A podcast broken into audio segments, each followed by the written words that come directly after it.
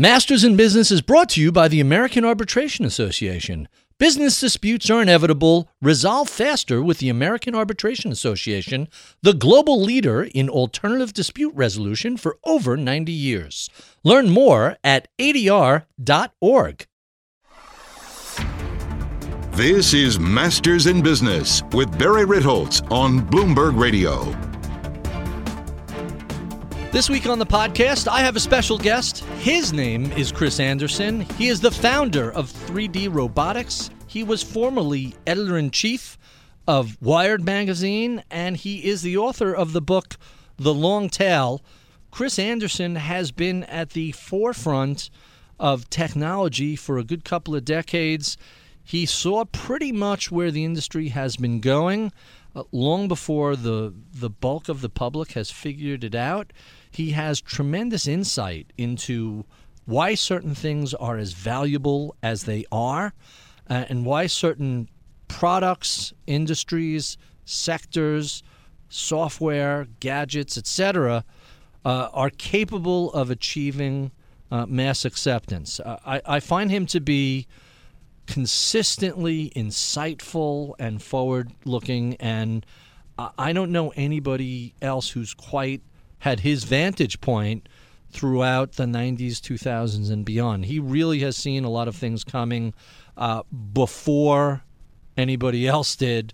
Uh, 3D, ro- 3D robotics, as an example, is a started out as a DIY drone company, and they just got so overwhelmed with orders that they pivoted to being a drone manufacturer, and now they're a drone software uh, creator. Really, really fascinating stuff. If you are at all interested in technology, drones, software, uh, this is the sort of conversation that you're going to really enjoy. So, with no further ado, my interview with Chris Anderson. My special guest today is someone I've known for a long time and, and have been a big fan of his work for all these many years. His name is Chris Anderson. He is the former editor in chief at Wired Magazine, worked as a journalist and editor at The Economist for seven years. He is the author of several books, including the New York Times bestseller, The Long Tail. Presently, he is CEO and founder of 3D Robotics, which is a uh, drone and software company the long tail, you probably are familiar with it uh, from either the original Wired article or the book itself. The book won the Loeb Award for the best business book of the year in 2007. He has been named to all manner of lists, one of Time Magazine's 100 most influential people, Tech 40, the most influential minds in technology, foreign policies, global thinkers. Chris Anderson, welcome to Bloomberg Radio. And let me add, thank you for having us here in the 3D Robotics headquarters. Barry, it's just great to have you on our coast. It's, it's a pleasure out here to be out here, and I travel all over and don't frequently say, I could, I could live in this climate, and this is one of those places where yeah, I could live here if I had to. So if I had to adapt. It's worth noting you're in Berkeley, yes. Um, which is the nicest part of the Bay Area. Is it? Do you say so? Yeah. It's a little cooler here than down in Palo uh, Normally Alto. it's a little, well, it's cooler than Palo Alto, but warmer than the city. Okay, there you go. Um, so let's let's jump right into it. You have a really unusual background. You studied quantum mechanics and science journalism. Some people do science and some people do journalism. Not a lot of people do both. How did you find your way to marry those two fields? I didn't actually study either of them properly. I, my, my degree is in computational physics. Okay. And, uh, but it just so happened that um, in writing up my, my resume, I happened to take, have taken a class in science journalism, which at the time seemed the only link I had to journalism, so mm-hmm. I stuck it on my on my resume. But but no, my degree is in computational. So physics. your whole career is a charade. Is that what you're? Uh... It, it is. It is. No, you know, it, in its in its big dimensions, it doesn't make a lot of sense. I went from from physics um, to ultimately ended up working for a fashion company. Um, it's Condé Nast, but you know, uh-huh. fa- fashion advertising is the main revenue okay, driver. Okay, but they're a little more than a fashion. They are a they're a lot more fine publications. In, indeed, indeed, and it's not fair to Condé Nast to call it. But but when you're in the you know the elevators of uh, what at the time was four times square and it's mm-hmm. supermodels up and down, you ask yourself, how did I get here? It, it is it, it does require some explaining. To to say the least. So computational physics I don't want to jump too far ahead. The idea of how drones operate and, and manage to both uh, fly within three dimensional space as well as do analytics of what's around them, that seems to be like, oh, computational physics Absolutely. to drones. But the middle 20 or so years are a little aberrational. So let's start with, with The Economist. You were there for seven years, a writer and editor, is that right? Um, yeah, I, I ran various bureaus, but it was mostly writing, as the case for most people. The Economist. I mean, the, the you- you're absolutely right. There's a straight line from from physics to to, to drones and measuring the world and analyzing it, et cetera. The wiggly in between bits, which consists of a about 30 years. Um, had to do, um, it's kind of an interesting path. So, physics in the late 80s, early 90s, which is when I was there, um, we were all inspired by the great physicists of the 20th century, the, you know, the, the, yeah, the, the Fermis Richard Feynman and Richard and- Feynman, et cetera.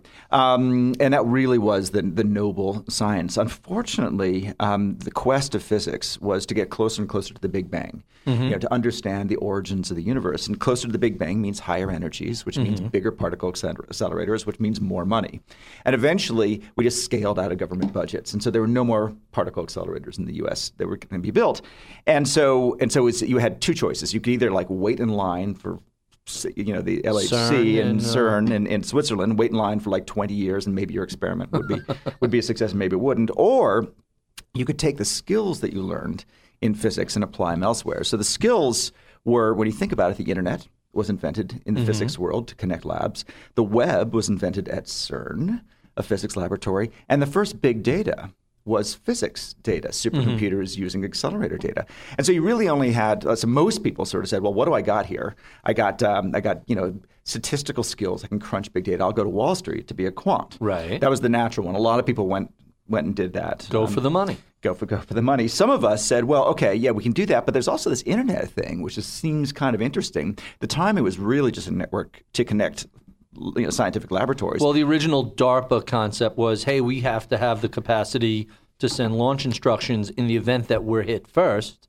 Well, So- well, well, sh- sure, but I mean, at the time, this was a little bit past then. The time Sure. Mm-hmm. the internet was largely to connect supercomputer centers for things like climate modeling. You know, uh, this is the part where Al Gore, you know, invented it. Um, which Uh-huh. you know he actually had a lot. He didn't invent it, but he had a lot to do with um, with encouraging its growth during that era. Um, so, so those of us, you know, who were sitting there say, "Well, I don't want to go to Wall Street, but I do have some some internet skills. What's the internet good for?" Along comes this magazine in 1993 called Wired, mm-hmm. with like fluorescent ink, and saying, "Hey, this internet thing's going to be big." One day. One day, it's not just you know a, a, a tool to connect labs. It's going to be cultural revolution, et cetera. And so I decided to make my career the internet. And the first step, you know, there was I went. I was working for scientific journals as an editor, and then The Economist asked me to take over uh, um, their technology beat, and I said, "Sure, but I'd like to cover the internet." And they're like. Well, I don't know. Whatever, whatever you say. What do you need? And I'm like, I need an internet connection. Uh, This is off we 92, No, 93? this was uh, 93, yeah. Mm-hmm. Yeah. And and at what point did you end up leaving? So the Economist, you weren't necessarily covering covering economics and business. I was I was originally, and then I went uh, to China to uh, to run the bureau there, and um, was in China from um, just before the handover of Hong Kong, in um, I guess that was '97, to after WTO in 2001.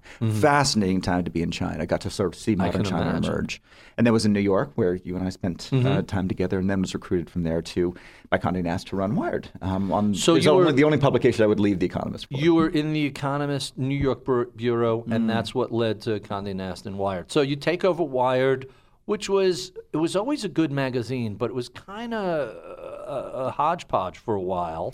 Well, it was it was um, you know it, it basically created this sort of um, aesthetic and philosophical foundations of the internet's going to be big. It's like the biggest thing since electricity. That was kind of the wired concept. Right. Um, I took over in 2001, so this is after the stock after the dot com bust, and six weeks before September 11th. So um, excellent timing. Well, so you know, y- at that point, everyone was dismissing the internet Right. as, as as a fraud, or at least Or at least wildly overhyped. But that's what I mean by excellent timing. Absolutely. You come in with very low expectations. People aren't torturing you to, how, why don't we have, we have any results this quarter? Precisely. So, so I was betting that the internet was real and that the dot com bust was about Wall Street, not about Silicon Valley. Um, and, and as you say, when you when you buy at the bottom, you get three wonderful things. Um, first of all, your failures are are, are, dis- are cloaked by the marketplace's failures. Oh, You- it's just everybody's you can't It's succeed in that in right. that in that uh, environment. Uh, secondly, um, a lot of talent had come to Silicon Valley during the the boom, and they were available, so I was able to hire really good people On the cheap. On the cheap. Um, well. Relatively. They, they were available, and thirdly, um, my year-on years, I had a really Great low baseline. Exactly, the next year I was just going to blow through my numbers. So, so before we move too forward pa- past 2001, having lived through the 90s and all the enthusiasm and all the excitement, and then the collapse, Mm. how did that color your view of technology and the internet? Or did it? Um, it was. It was. Um, I think I was. My um, my faith in technology was completely unshaken. Um, you know, I, as a physicist, you basically think in terms of like you know what's like fundamental in the world. And there's something about the internet that just struck me as fundamental. It struck me as in the same category uh, as democracy and evolution. It's kind of one of these one of these truisms. And um, as a matter of fact, when I was at the Economist, my first they had these things called surveys, which are these big like like you know, 16 page special features. It's the only time you get to use your name as an author. And um, Which is, by the way, is unique in the world of journalism, pretty much unique, exactly. I mean, where this- there's no byline. You write an article and it's by the economist. The notion of the collective voice, yeah. Um, so my, my first uh, survey on the internet um, was entitled "The Accidental Superhighway," um, and the notion of things happening, you know, by accident, suggests that really they're happening by nature.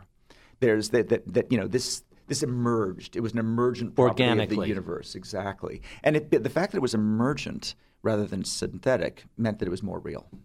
Huh, that, that that's quite fascinating. The the thing I, I thought you were heading towards, and I, I think I'm mangling this, is it Met, Metcalfe's law that does the each node multiplies the mm-hmm. value? That quickly became obvious that every time you add another user to the internet, the value increased exponentially. Absolutely. So that's the value element, but the, the governance structure, the fact that it was not c- centrally controlled. I mean, there's some trivial central controls. well, you have like- ICANN and you have a whole yeah, but, of that, but that's but that's issues. that's that's that's at the very lowest level. But in terms of the content itself, the Mm-hmm. fact that it was the fact that it was you know truly you know democratic, a meritocratic um, uh, system, um, that is a that's actually the more important rule. Um, and that's why we work so hard to protect the openness of the internet, is because the emergent properties come from that openness. So one of the questions I wanted to ask you, you kind of answered already. So I want to expand on it.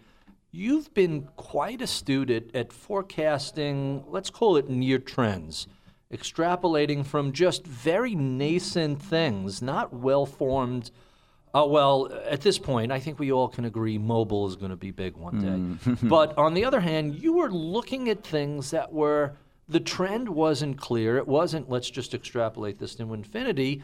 You identified seedlings and said this is going to be significant. Is it simply the organic nature of it that caught your eye, or how did you how were you able to say, oh, there's huge potential here, Yeah. and we're just you know the people, who, especially after the crash, people said, ah, you know, it was too good to be true. It, This is just overhyped. What made you turn around and say, no, this is substantial? Forget the finance part of it. The technology part of it is real. Yeah, I mean things like the long tail or or drones, which I would do right now. So basically, it, it's there's two elements. One of them is that it's just exciting, you know, it's just shiny and exciting, and you know, my, heart sings and all that kind of stuff. But that's that's necessary, but not sufficient. Um, what's sufficient is that it also has to align with my worldview of what what works. This sort of notion of openness or emergence or or you know the, the the fact that it benefits from democratization. Um, so when you so like my first book, uh, The Long Tail. I mean the, the or an article as well. I mean the way that happened was not it wasn't an idea. Um, what happened is that I'm sitting here. You know, it's it's 2001, 2002. Um, I'm uh, I'm a physicist in Silicon Valley, right? I'm now in, running a magazine. I'm not really trained as a journalist. I'm not, you know, I was I had a staff full of brilliant narrative storytellers, but I was just kind of a nerd, you know, number cruncher. Geek I was like- dad? Indeed, indeed. So I needed some numbers to crunch. And I was I was thinking, you know, I was like, okay, look, I believe that this is the, the you know the seeds of the 21st century are being formed in the Googles and Amazons and eBays around me, and I'll bet that in those servers is the data that can illustrate what the 21st century looks like. Let's just ask them for the data. And and has anybody previously asked them, "Hey, we'd like to see your data"? No, and, well, no, because I mean, because typically the academics weren't looking at that because that was considered sort of cultural and trivial. Mm-hmm. Um, the uh, the companies themselves were just starting to bring up the data scientists and the economists. It was quite early, and um, and and journalists just typically weren't weren't quantitative. weren't mathy. Exactly. So there was a brief window if you if you asked nicely, Mm-hmm. and you know signed some NDAs, et cetera, that you could actually get that data. And so I, I, I got the data from places like it was Rhapsody, I think was my it was, it was Music Services Uh-huh. original one, but I also got sort of scrubbed data from um, from eBay and, and, and elsewhere. I just started analyzing it, and the long tail just popped right out of it. It was clearly obvious that there was a kind of a power law distribution, and that the the size of the tail, you know, depending on how you split it, was about the size of the head, which suggested that there was a market, a, a, a submerged marketplace out there of Beyond content. hits, beyond, beyond the, hits. the big sellers. And what's interesting is that um, about a year later, after I started, got all this data, then you maybe remember this. Um, AOL, you know, then people started, academics started saying, "Hey, you know, there's some interesting data here. Let's ask for it." AOL um, released a bunch of data and, anonymized it, but didn't anonymize it well enough. Yeah. It got de-anonymized. Um, you know, privacy um, issues, and then it became impossible to get data again. So there was like a window of about two years where you could have done the long tail, and I just happened to be there then. I was a subscriber. I still am a subscriber to Wired for it's like a decade plus now. And, and the thing that always stood out to me about Wired was the marriage of great content with a technology slant with fantastic design ethos. The mm. the visual impact of the magazine felt like the internet and a, a print magazine had a baby. It was it was so visual in ways that other magazines weren't. What was the thinking behind that? So I can take no credit for that whatsoever. that that was the, the vision of the original founding team: uh, Louis Rossetto, Jane Metcalfe, and John Plunkett, who was the original designer. And their inspiration at the time, they're dear friends r- right now. As a matter of fact, every time there's a new editor, uh, Nick Thompson from the New Yorker is now the editor, and we all had dinner together. We always kind of, you know, infuse the new editor with the creation myth and all that. Um, but the idea, um, you know, if you if you ask them with a story, um, they'll say, well, you know, we were tr- um, this was the emergence of computers, and and so uh, print uh, ink is got reflective properties, but screens have emissive properties. Sure. So pixels emit light, and so you know we wanted to we wanted to use an aesthetic that seemed emissive, emissive. It like it like it glowed And on, a lot on of the, page. a lot of the neon colors and other things very much were were like a screen emitting. Absolutely. Um, so I think that I, I think they'll forgive me for for saying that this is a little bit of a kind of a, um, a of a of a, a post facto explanation. I think what really happened at the time is there was a new printing process. Like a, I can't know anything about This printing. is like a- cool. Let's it's like play with five, this. It was a f- five color printing process, and it was very expensive. And some printing plants that invested in these new kind of five color processes were looking for some examples to show them off. And it just ba- basically that like a fancy ink and like fluorescent Mm-hmm. ink became available affordably, and so they took advantage of. It- It makes perfect sense. And the magazine always popped. You turn the pages, and it really, it really was alive. So you take over Wired with the air coming out of the bubble. It was mid collapse, um, And it would get worse. it- and and got worse. How hard was it to stay positive as things just went down the tubes? Um, for me, it was it, it it was super easy. Um, so um, I would say that if you and I, you know, I think you're going to be talking to Marc Andreessen as uh, as well. You know, those of us who were there then never never doubted that the internet was real. We mm-hmm. understood the distinction between the this the stock market valuations and the underlying technology. Wa- Was the West Coast view? Oh, the guys in New York really, they really messed this up. You know, they took valuations too high. no surprise, Icarus crashed into the sea. I was actually in China during the bubble, mm-hmm. uh, during the dot com bubble, so I can't really say what the what the collective view was. But I do think that you know the underlying belief that there was something fundamental going on here with mm-hmm. the networks. Um, uh, was was never doubted. Now, there's of course you know you know how the internet works. Like there's the layers, right? There's like the hardware layer with the fiber optic cables, and then there's like you know then there's software layers and content layers. A lot of the valuations were at the higher level of the content, and the notion was the content was ephemeral; it would come and go. But the underlying notion of connecting the world was was really important. Um, and so you know the the uh, I think when I got there, the consensus was is that Wall Street had financed an extraordinary infrastructure build out, which made fiber capacity super cheap. And this was the best thing ever for restarting. That suddenly the cost of entry, the barriers, the cost of entry was very low. Thank you, thank you, Wall Street, and that we would just now, you know, build for the next two years without, you know, the the financial microscope and see where it goes. Da- Dan Gross wrote a book called uh, "Pop: Why Bubbles Are Better Than People Realize," and and the example he used, whether it's railroads or telegrams or in, in this case dark fiber, Global Crossing and Metromedia Fiber, and go down the list. They laid miles and miles of dark fiber at thousands of dollars per whatever it was, and it sells for pennies on the dollar.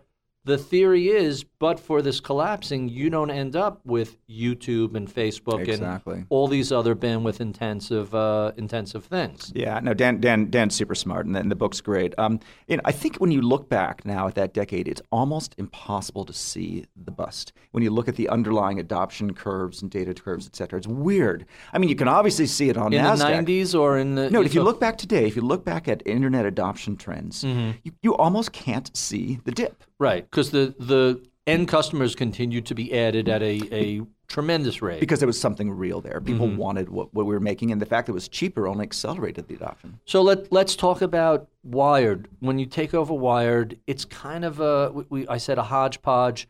I think at one point they didn't even own their own domain. So if you wanted to do Mm-hmm. Internet stuff, how, how did that come about? Again, before my time, but um, but yeah. So um, uh, so Wired was you know sort of the, before the dot com bubble. There was a there were previous bubbles, and um, uh, Wired was the hottest thing around in the you know in the late '90s. Basically created a lot of online media. So like Apache, the the, the web servers used was actually created, um, you know, in the Wired offices. The first um, the first banner ad was on Wired. You know, a lot of the things we take for granted today were actually being pioneered in the laboratories that were Wired. Um, and uh, they filed to go public. Um, and uh, Wired as a standalone Wired as a company. standalone What, company. what year is this? again, way Early before my ni- time. I'm going to say 97-ish. Okay. Um, maybe 98, um, and um, didn't work. Uh, filed again, didn't work. Um, had uh, taken out some finance, some debt on anticipation that, the, that it would go public, and ended up having to kind of fire sale some of the bits. And, and the, the magazine, the print bit went to Condé Nast, and the digital bit went to Lycos, uh, which was Oh, a search engine, which sure. Mm-hmm. then got bought by some Korean media company. Anyway, it was it was um you know it was like one of those like you know the, the children got adopted by different families kind of deal. And you helped bring them both under the same I, roof. I, didn't. I, the all credit goes to Condé Nast. It was clearly it, it needed to be done, and Mm-hmm. just you know years went by and valuations kind of stabilized, and Condé Nast appropriately uh, bought it, brought it back. So you really, you really turned the entire magazine around and turned it into this award-winning affair.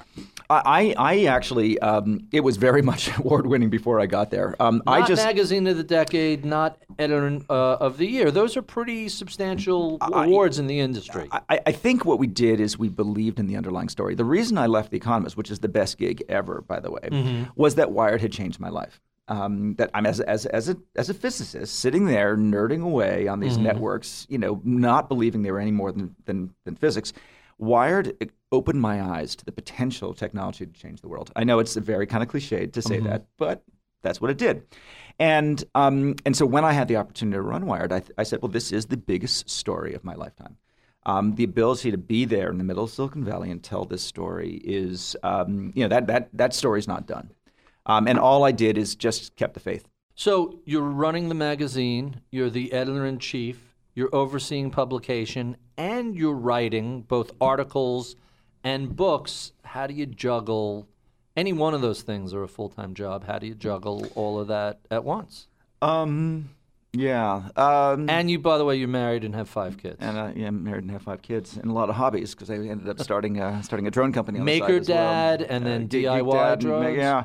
You So- you had a lot of balls in the air to I, say the I least. did. Um, well, I mean, I think I was, you know, I, I obviously I had a good staff, and you know, the, my general philosophy on on on you know leading teams is to kind of point them in a direction, set some some you know some guidelines of what success looks like. Measurable targets Measure and them say go. and, and let, let them let them do their job. Um, you know, one of the things that Wired, as a as a um, as a, as a bully pulpit, I guess, for the Mm-hmm. technology stories, one of the things that you know that the editors can do is to be a public persona. Um, and uh, to do their own writing, and you know, because I mean, unlike most media, which is which is American media, which is required to be impartial and dispassionate and not point take a point of view, uh, the Economist and Wired shared one thing, which is that they do have a point of view. They have a worldview. The Economist one famously is British liberalism, um, which is free markets and free people. Um, Wired basically took the same approach, but then had this evangelism for technology. So the notion of being evangelical, of being a preacher, um, which meant also being a doer, um, was kind of core to the to the Wired credo. And so um, the reason I did all these side things and you know did the research that led to the long tail and, and free and, and, and makers was that that was the hands-on, that was the doing. I mean, that's what Silicon Valley is all about. It's about it's about doers. Um, and I just didn't feel I could tell the story if I wasn't doing it. That, that's quite fascinating. You, you mentioned uh, the f- free and the freemium model. That was pretty prescient when you when you put that out. What do you think of the freemium model today? Is it still working? Um, and and how has it negatively impacted other industries like Yeah. like print journalism? Yeah, no, exactly. Um, so, I mean, just to be clear, I, I've, I've written three books. They're all basically the same book. so, the long tail. Hold on a second. So, so the long tail, that's a very specific book that an eBay or an Amazon or any online abil- any online retailer, Netflix, has the ability to have essentially an infinite warehouse versus a, a brick and mortar. Sears, which is circling the drain, cannot have every, or Barnes and Noble for that matter, Yeah. they can't have every single book available in the store. That's a very different article argument than, all right, give this stuff away for free, and uh, some percentage of those users will pay you a, a small fee for a higher level of whatever it is. Um, you've articulated the thesis of those very well, um, but let me suggest that they're more connected than you, than may suggest. Okay. Okay, so if infinite shelf space creates infinite choice, and therefore we can measure people's actual inter- actual likes and dislikes in a world of infinite choice, then how do you get infinite shelf space? Well, the only way you can get infinite shelf space is the cost of shelf space. The marginal cost is zero. Or, or certainly as close to zero Cl- as, close as you to, can close get. to zero. So, what are the economics of zero cost markets? Mm-hmm. You know, these are markets where where essentially free is a is an attainable price. Mm-hmm. What are the economics of free? Well, there weren't any. Um, you know, economics by definition is monetary economics. Non-monetary economics are something else: psychology, sociology, Sociology, right. Sociology, exactly. So, but what if you applied economic principles to try to create an economic framework for free, to treat it the same way you would treat monetary markets? Um, then you could explain not only not only you know how things could be free, but how maybe you would use free as the way to, as, a, as a form of marketing. That you would basically give things away for free, and that, and that unlike a traditional market where you can give out, you know, you can give out free tastes of brownies, but not many But a of them. finite amount But a of, finite- with a fixed cost for each Exactly. of them. So in so in, in worlds where you have non-zero marginal cost, you can give away one percent, and you Right. must sell ninety-nine. Where you have near zero marginal cost, you can give away ninety-nine percent to sell one. And just that notion that there was an underlying economic model behind the long tail that drove the long tail led me to to free. Um, the so freemium, you're correct, is is the is is the um, is the business model around it. And when I wrote it, freemium was you know, kind of starting to be known in kind of business to business Mm-hmm. software, et cetera. Um, it was just before the App Store on, you know, and mobile. Um, and you, know, you could start to see the beginnings of it. It was mostly in web games that you were seeing freemium as a, as, as a model. But this is an example of you identifying something when it was just germinating and saying, "Oh, this is going to be big one day." It, it was a, you know, most people have one of those in their lifetime if they're lucky. Here it is, not long after the long tail, and here's the next big thing, and you were dead right about it. I, I mean, I, I, I, have to admit that I didn't do anything. I mean, this was it was happening around me. Uh, Mm-hmm. there was a bazillion great entrepreneurs. Fred Wilson from Union Square Ventures, Sure. I think was the, it was the person who deserves the most credit for for popularizing freemium. But all I did, Did is he he he gave it the name, or did he just popularize Um, it? one of his entrepreneurs, I think, coined the term, but Fred, I think- Freemium. yeah, freemium, which is the combination of free and premium. Right.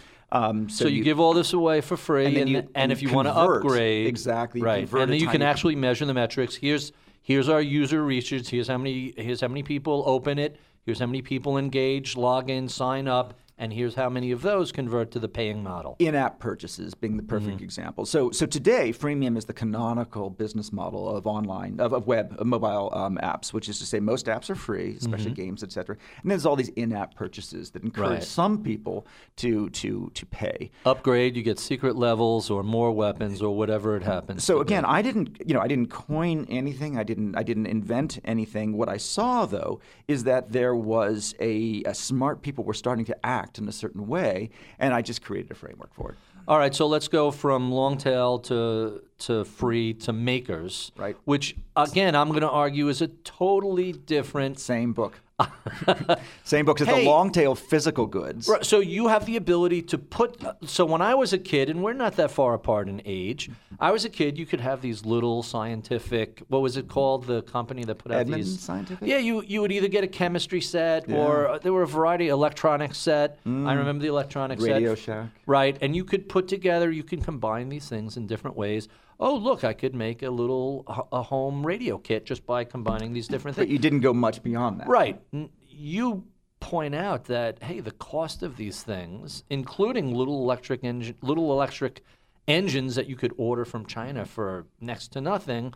Here's what you could do today, and it's nothing like it was back then. So the, the fundamental difference there was not just the cost of the, the, the goods because they were already pretty cheap. It's just that when you and I were tinkering in our in our in our bedrooms or workshops or basements, etc., we were essentially re all doing the same thing. We were all Right. doing the same kits, but we weren't kind of we weren't doing anything new, innovative. We weren't building on other people's work because we didn't have an internet back then. So we had a we had a book, and we followed the instructions of the book, and we. But you know that was it. We weren't doing anything innovative. Um, the virtue. So what was new about the maker movement in 2007 was the key year in the maker movement. Um, a bunch of things happened that year. Um, you know, first of all, um, and on all those things, we're standing on the shoulders of the web and oh, and communities and open source, et cetera. But you had things like Arduino, which was an open source computing board that allowed you to to um, to use your coding skills, but actually move things in the physical world. There was 3D printing that allowed you to fabricate things you couldn't do on your own. There was um, you started to see these um, these sensors um, that you would things in like a Wii controller, and in my case, it was Lego Mindstorms that you allowed you to measure the real world with these extraordinary little chips that could measure things. Um, there was um, Maker Make Magazine. There was the Maker Faire, and behind it all, that was the year the iPhone was released. And it wasn't clear initially that the iPhone had a connection to this. But when we said, why is it that, you know, so I started with my kids, um, we made a drone on the dining room table out of Lego parts. You know, fully autonomous, GPS guided. You know, and this is like, you know, a few years earlier that was like military, industrial, classified, export control stuff, and we did it Right. with toy cars. Legos. We did it with Legos. you know, Lego Mindstorms. It's pretty cool. Um, only later did I say, "How is it possible that we were able to do this?" I mean, I can see you've got a you've got a, uh, a Fitbit or something on your Uh-huh. uh, on, on your arm. I've got a Pebble. Uh, They're, they're terribly inaccurate. Um, they make me feel good because I do 20,000 steps apparently every day. Uh. I see. Well, there's a little green LED that's just flashing like crazy Yeah, underneath that- there. That's because my uh, it tries to measure my heart rate and it's unable to keep up. okay, maybe not the best example, but But guy- the, technology in this is astonishing. Go back in time and this So is uh, was I was sitting there in 2007 with my kids and Lego Mindstorms. Um, a guy named James Park had just gotten a Wii controller, um, a Wii, you know, video game, Mm-hmm. Sure. and the controller, and he's like, "What is this? What's in this stick that lets that cursor move the, on the screen?" three-dimensional Exactly. accelerometer and he opens it up. There's a little it. chip in there, and he says, "Awesome! What what else would that chip be good for?" And he comes up with Fitbit um, uh, with with his colleagues. So um, so what happened is that um, a series of core technologies, um, what's called MEMS sensors, these, these, Right. things, these sensors on a chip. Um, Micro, electro, mechanical. d- d- um, sensors in this, are, I guess, sensors. so they can sense systems. motion, direction, gravity, Exactly. everything else. Um, these, uh, you know, these incredibly fast, low power processors, the ARM, um, Wi-Fi, cameras, GPS, lithium battery technologies. All this stuff was coming out of the iPhone and other smartphones. And because you had these extraordinary kind of, you know, amount of R&D and economies of scale and production, those components were now available to adjacent industries. And, you know, they, and my, very inexpensive. very inexpensive, and I call this the uh, the peace dividend of the smartphone Sure. wars. Um, what happened is that you take you take these extraordinary technologies, these chips that are now available really you know inexpensively. Then you have the um, uh, these uh, desktop fabrication tools like 3D printers and CNC machines and laser cutters, et cetera. And then you have open source communities. You combine them, and now you've got the germs of an industrial revolution. And that's and that's and that, this this kind of this ability for regular people to do to take uh, take make, like the long tail of physical things rather than just digital things is what drove the maker movement and the Kickstarter phenomenon and what we're experiencing today. So yeah, so so um, so I started by just sort of like you know just just on weekends throwing together kits, and you know the problem is that they sold out immediately, and the kids just wouldn't do it again. So I'm like, I I got better things to do than stuff pizza boxes. So I found a guy on the internet um, named Jordi Munoz who seemed really smart, and I sent him a check for 500 bucks, and he just started doing it instead. And then he kept kept sending me pictures, and he's like, yeah, I've expanded the space. I haven't met him right. I've expanded the space. Uh, got hired some people. And by 2012, He's in, in Mexico, is that well, right? I didn't know. Um, at the tur- it turns out that he was, you know, when I met him, he was a 19 year old in Tijuana, just graduated from high school.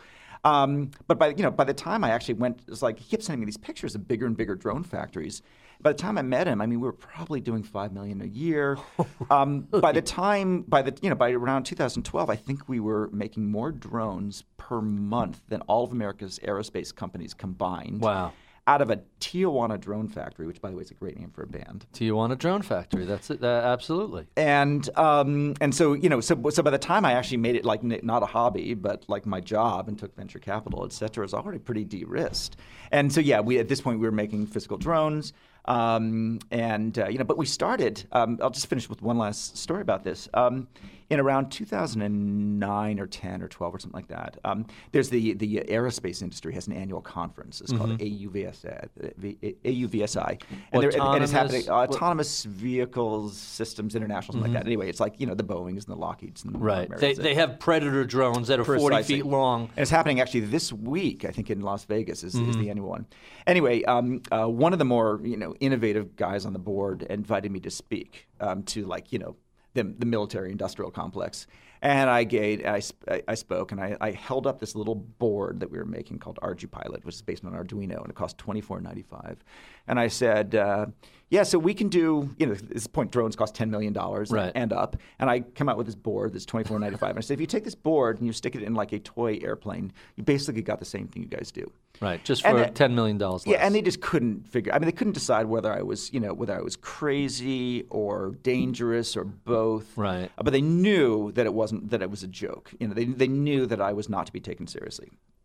And uh, you know the Gandhi phrase: they first they ignore you, then Right. they laugh at you, then they fight you, then you then you've won.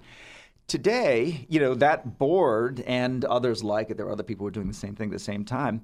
Um, there are now a million drones sold per year. You can now. Uh, there's never been a technology I can think of that went from military-industrial complex to the toy shelves of Walmart faster than drones. And when we started, people said you can't use the word drone because it sounds like a weapon. Now they tell us we can't use the word drone because it sounds like a toy. So, so the question, uh, uh, all right, so I have to ask uh, the question I asked when I saw that big black drone out uh, outside of your reception area is all right, so where's the hunter killer adaptation? How do I add something to if I need to take care of business? What's the adaptation to? It, it's got elements of Skynet to it. How often do you get that idiotic question? Because some of these things not- look It's not, that idiotic. ISIS, I mean- ISIS is using drones very much like ours. Hopefully not Mm-hmm. ours, but very much like ours today. Um, they did exactly what you described. They bought. They, typically, they'll buy um, uh, uh, drones from China. Mm-hmm. Um, they stick a little a little hook on the bottom, and then they drop bombs off of the drones. from the drones. So there was another drone I was looking at uh, last weekend in the Apple store. That it it's very light, it's very small. The um, rotors are encaged in a sort of The hover drone. Uh, think, yeah, and and it has this facial recognition software built in. So when you lock it on somebody, it just tracks them, and I'm like.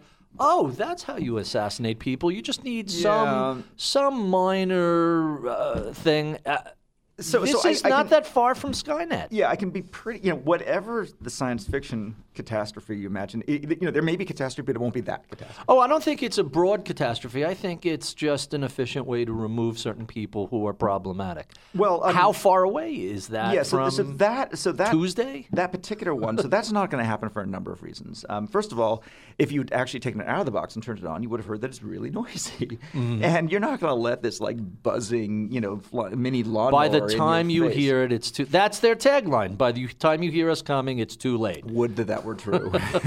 you heard drones this morning. They're they're they're they're noisy. You're not going to stealth. You know, now Mm. at least not with a helicopter. How far away are we from stealthier rotors, or is that just physics and that's never going to change? Well, you know, we work hard on that. You know, we don't make the drones anymore. We just do the software. But you know, um, you know, up against so we could absolutely do more with you know sort of different propeller designs Mm-hmm. and you know vibrations and resonant frequencies and all speeds and all this kind of stuff. But but by and large, you're up against physics. Now, that's not to say that an airplane, you know, the ones with with wings can't just glide their way silently, Mm-hmm. but it's not going to hover. So you get hover and noise, or you get non-hover. And So either stealthy or or very mobile. So you mentioned earlier the you realize this is a real business. You um, said let let's most of this is de-risked. Let's go to the venture capital route. What was that process? You had VC money from Qualcomm, from Richard Venture, Richard Branson, from True Ventures. What is the process like going to a VC and saying, "Hey, we have this idea for a new company where we're going to build and sell this new technology"? Well, at, at this point, it wasn't a new company. Remember, we'd bootstrapped Mm-hmm. it um, to you know to, to something like five million of revenues, and um, I you know was making money, and you know so that's quite unusual uh, Mm-hmm. to to de-risk something that that much. Um, so taking it to, to venture capitalists, I mean, it's very early. And at this point, we were roughly, basically technology. We were sort of saying, you know, we have autopilots, which are these boxes, the, the, the, the brains for the planes, et cetera. We have autopilots. You know, we have some kits. Um, it was by no means the shelves of Walmart yet. Right. Um, and we actually um, articulated the, the, uh, the ultimate goal not being selling consumer electronic devices in Walmart, but rather putting sensors in the sky. The intention was always to use drones as a tool um, to extend the internet into physical space. And so, you know, part of extending the internet into physical space is to gather, the, to sense the space and the cameras, et cetera. The other is to extend the in- intelligence of the internet out so the devices can basically harness the collective, you know, whatever, the big data, neural networks, whatever. Um, so the idea was, okay, we're going to put sensors in, in, in, in, the sky. It's going to complement ground sensors. It's going to complement satellites. If you look up, the sky's empty.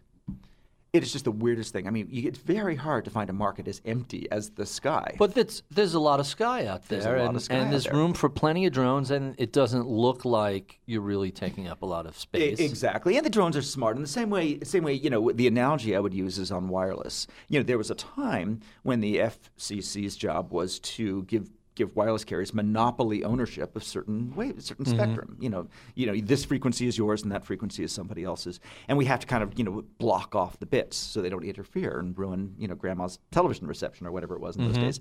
Then along came Wi-Fi which says, hey, you know what? If we have like low power and the ability to kind of listen before you talk and, you know, digital radios, et cetera, maybe you could just give us a sandbox, a little sort of, you know, spectrum. Just mm-hmm. let us, you know, Play. play. No licenses, no ham radio, just, you know, Right. no, no monopolies, just let us play.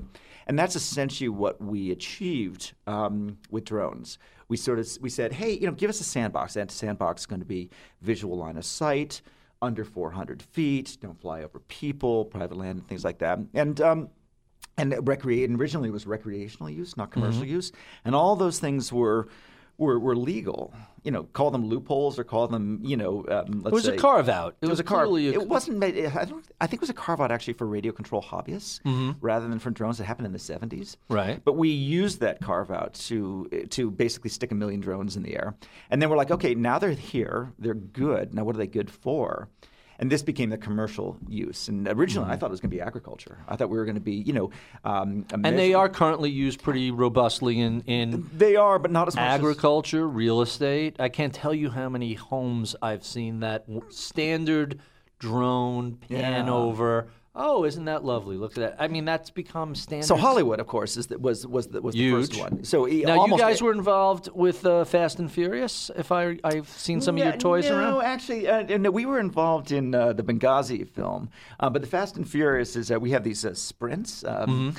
And uh, you know, so sprints are, are, you know, our, development milestones are all named after Fast and Furious films. Um, Oh, uh, you know, Fast and Furious, exactly. And it just turns out they're making the films about as quickly as we can develop. So, so you know, I think this is the towards the end of them at this point. This last one. You think number eight's going to be the end? I, I'm hoping. well, we'll have to come up with another theme for our, our sprints. So, so uh, what have you done much in uh, with Hollywood? Have you done much on that side no, of? no. uh, so so we, we did a tiny bit in Hollywood, but um, actually there's a you know our, our uh, you know back when we were making drones, our biggest competitor was a Chinese company called DJI, which was extraordinary, perhaps the best company I've I've ever seen Mm-hmm. anywhere, not just in China. And um, they uh, really focused on the on the the cameras and Mm-hmm. the stabilization, et cetera. And today, DJI makes the Parrot. uh, no, no, but no, Parrot is a French company. DJI makes the Phantom. Oh, the and Phantom, Matri- okay. And you know, and something called the Mavic and, and And others. I remember when the Phantom first came out, it was like two thousand dollars, then it was twelve hundred dollars, then it was seven hundred. The prices just plummeted in that. Is that China subsidizing this, or are these guys really wringing out economies of scale like that? It's that good. Yeah. Um, so um, you know, I lived in China. I knew, you know, when I lived in China for those those years as The Economist, everyone said, "Oh, don't worry about China. They can't do X." You know, X was like innovate or design or software or global or global brands or anything like that. There's it a very subtle racism built into that, which is a repeat of what I recall hearing about Japan. Yeah. Right? Remember? Or Korea. Japan early on was, oh, they only make junk. J- They're good at imitating. They can't innovate anything. And then suddenly, wow, this is really first class Yeah. products. And if you remember when Hyundai first came out, they were kind of junky cars. And now suddenly they were the only company that comes out of the financial crisis increasing market share. I think it was them and Subaru. So that, oh, those guys can't do anything, that's a very dangerous assumption for anyone to ever make. so so you know everything I learned about China before going there, I think turned out to be wrong. Um, everyone said, "Oh, you know, um, uh, you know, the political system is unsustainable. Their economic growth is unsustainable. This quote unquote centrifugal forces would sort of splinter. Throw it. 'em apart, yeah. They, um, you know, they can't innovate. They only copy. And and I and it was um, it was around 2008 or 2009 where I, I spent most of my time in, in Guangdong province, Mm-hmm. um, around Shenzhen, and um, I spent a I spent a, a night in Huawei, which is the telecoms company. Sure. At the time, they were being accused, and, you know, Stealing for the uh, stealing from and- the Cisco stuff. It, it, it was way before iPhone. Mm-hmm. Uh, I understood this is 90, 97, 98. Um, and uh, and I, so I spent a night, you know, and the engineers were working all night, you know, sleeping on futons, and I was like, these guys are awesome. They're Um, serious. they're serious. They're basically, and you know, they're basically, yes, they're making iPhones today, but they're taking notes. Mm-hmm. And um, the company we ended up competing with, DJI, uh, started around uh, actually a little bit before us. Um, but um, you know, the so-called China can't do X. We haven't found an X. Really? So they they um, they innovated. They raised ten billion dollars. You know, at- billions of dollars of, of, of venture capital. You know, at a ten billion dollar valuation. Wow. They went global initially. They actually targeted outside of China before China. Their design exquisite. Their marketing is fantastic. Um, you know, uh, their and then their production efficiencies because they were in and they vertically integrated, so they're doing Right. everything. You know, they're you know they weren't they weren't like they weren't just like buying off the shelf stuff like we were. They were They're making it all you know, themselves from scratch. Hmm. fundamental physics, you know, um, uh, design, etc. So, so you know, watching them, uh, you know, it's uh, you know, I knew that these 21st century Chinese companies were coming. I knew that they were going to be good. Um, but just watching the price decline that came with that, Shocking. seventy percent price decline in nine months. Wow. I think there's a, um, you know, we were As the quality went up, the, the, price went free up. falling. Exactly. Um, and I don't think they were dumping. I think they're just that good. Wow. So we were one of the first Silicon Valley companies to encounter a 21st century native Chinese company. Mm-hmm. And um, we won't be the last. So let's talk about the pivot. You originally were designing and manufacturing drones and doing all the software that went into it. The concept is, hey, we, we don't even want to try and compete with this behemoth on manufacturing, but the software, sort of an Apple model of, hey, we'll let these guys build the hardware. We're going to build the brains of it because that's where our expertise is. How, how did that pivot come about and, and how is that going? Yeah. So we originally we did it all. Um, we did the, the hardware, we did the software, which is like the operating system for the drone, and we also did the apps that, that ran with it.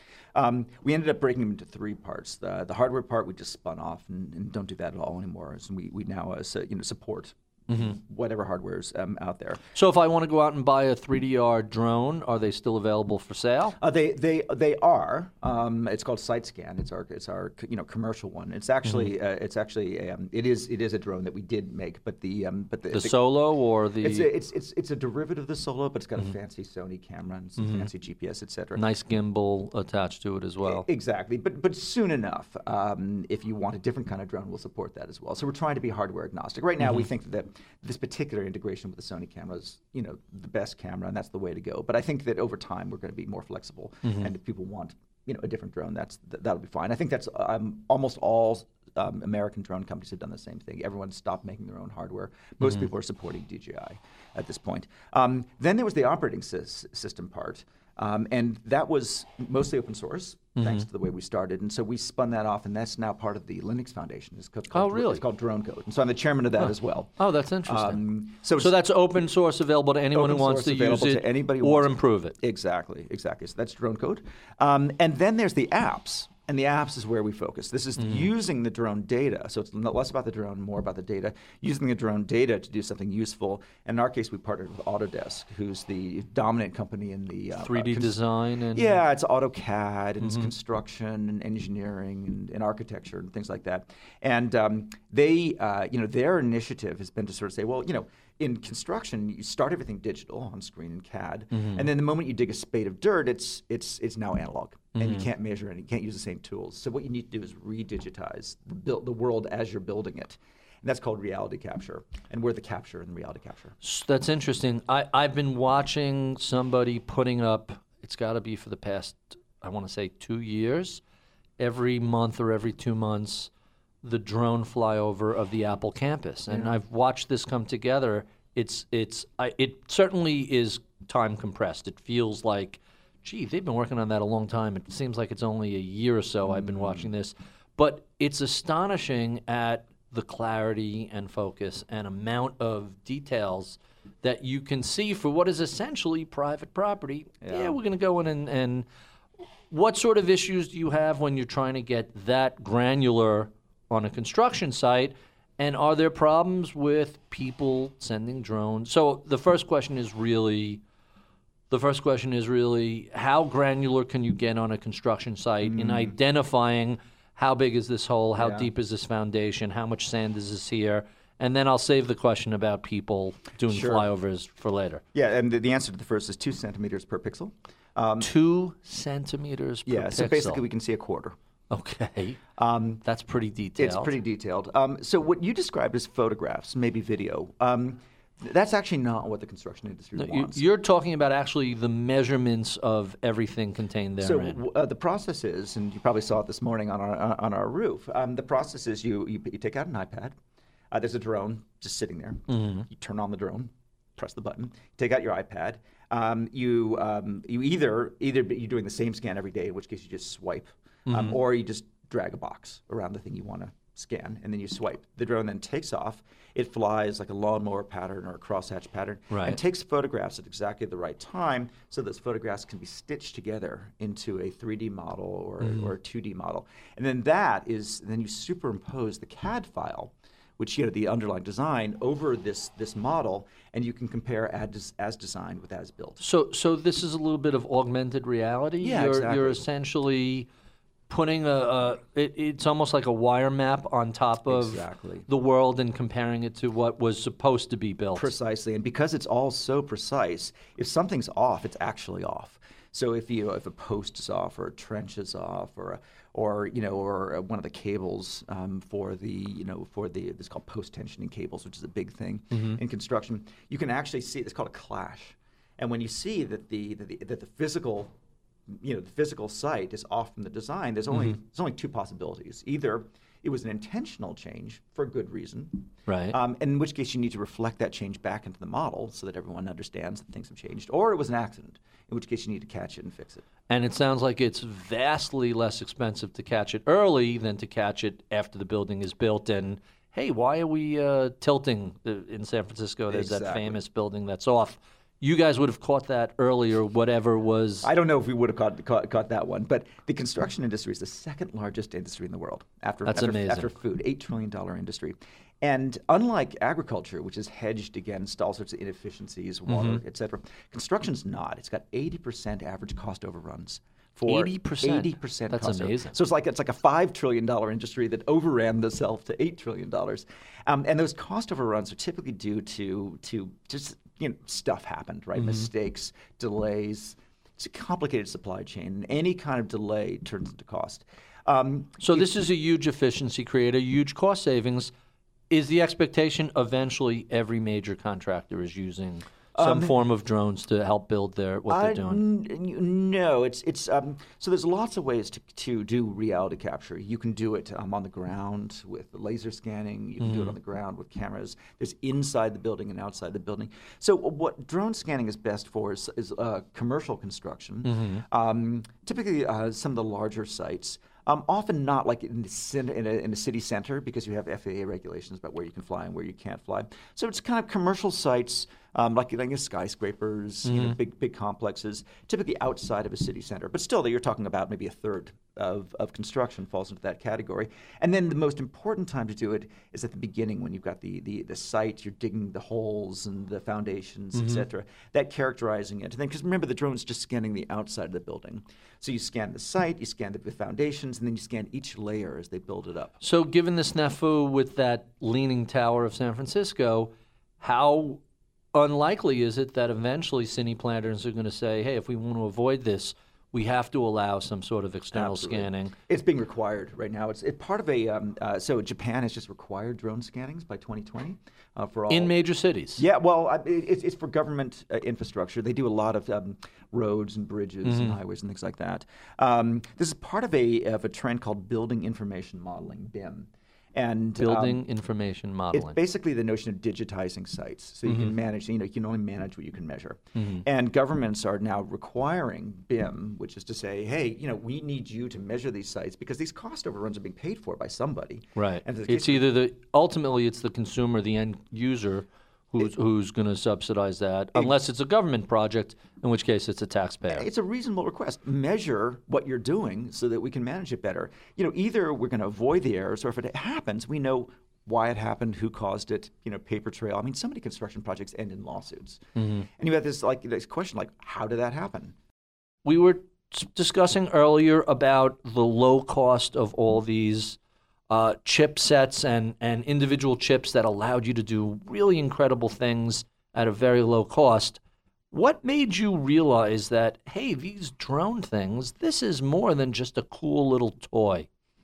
Um, it- first of all, I didn't initially realize that. Okay. Um, so, I mean, my path was really simple. I've got five kids. My wife and I are, are, are former scientists. We try to get our kids excited about science and technology, and we fail and fail and fail again. Um, and so every weekend, I'm, you know, I'm, I'm th- trying to think of something that'll engage them. Keep them busy. Well, I mean, keep them busy. I mean, video games will keep them busy, but I want to keep their minds busy as Okay. well. As well.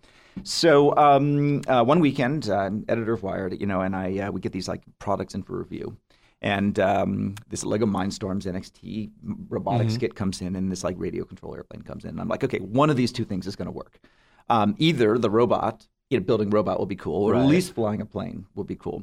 And um, you know the kids roll their eyes, and oh, another one of Dad's things. Um, so we we built the robot, and um, it was not cool. It was not I cool. I thought it was cool, um, but you know it's basically you spend all morning building it out of Lego pieces, and it rolls very slowly against Waves the its wall. arms, and it doesn't. Oh, it. right! If only it waved its arms. basically, just had two wheels, and it rolled towards a towards a wall, and then kind of backed away. And they're like, "Come on, we've seen Transformers, you know, with the lasers." Um, and then you know the next Where are the lasers? and then on the next day, we flew the airplane, which is to say, I flew it directly into a tree, and then Right. that sucked. Um, so I, I, my thought process consisted of the following: um, you know, one, those rotten kids. You know, Right. two, that actually wasn't very cool. Three, what would have been cooler?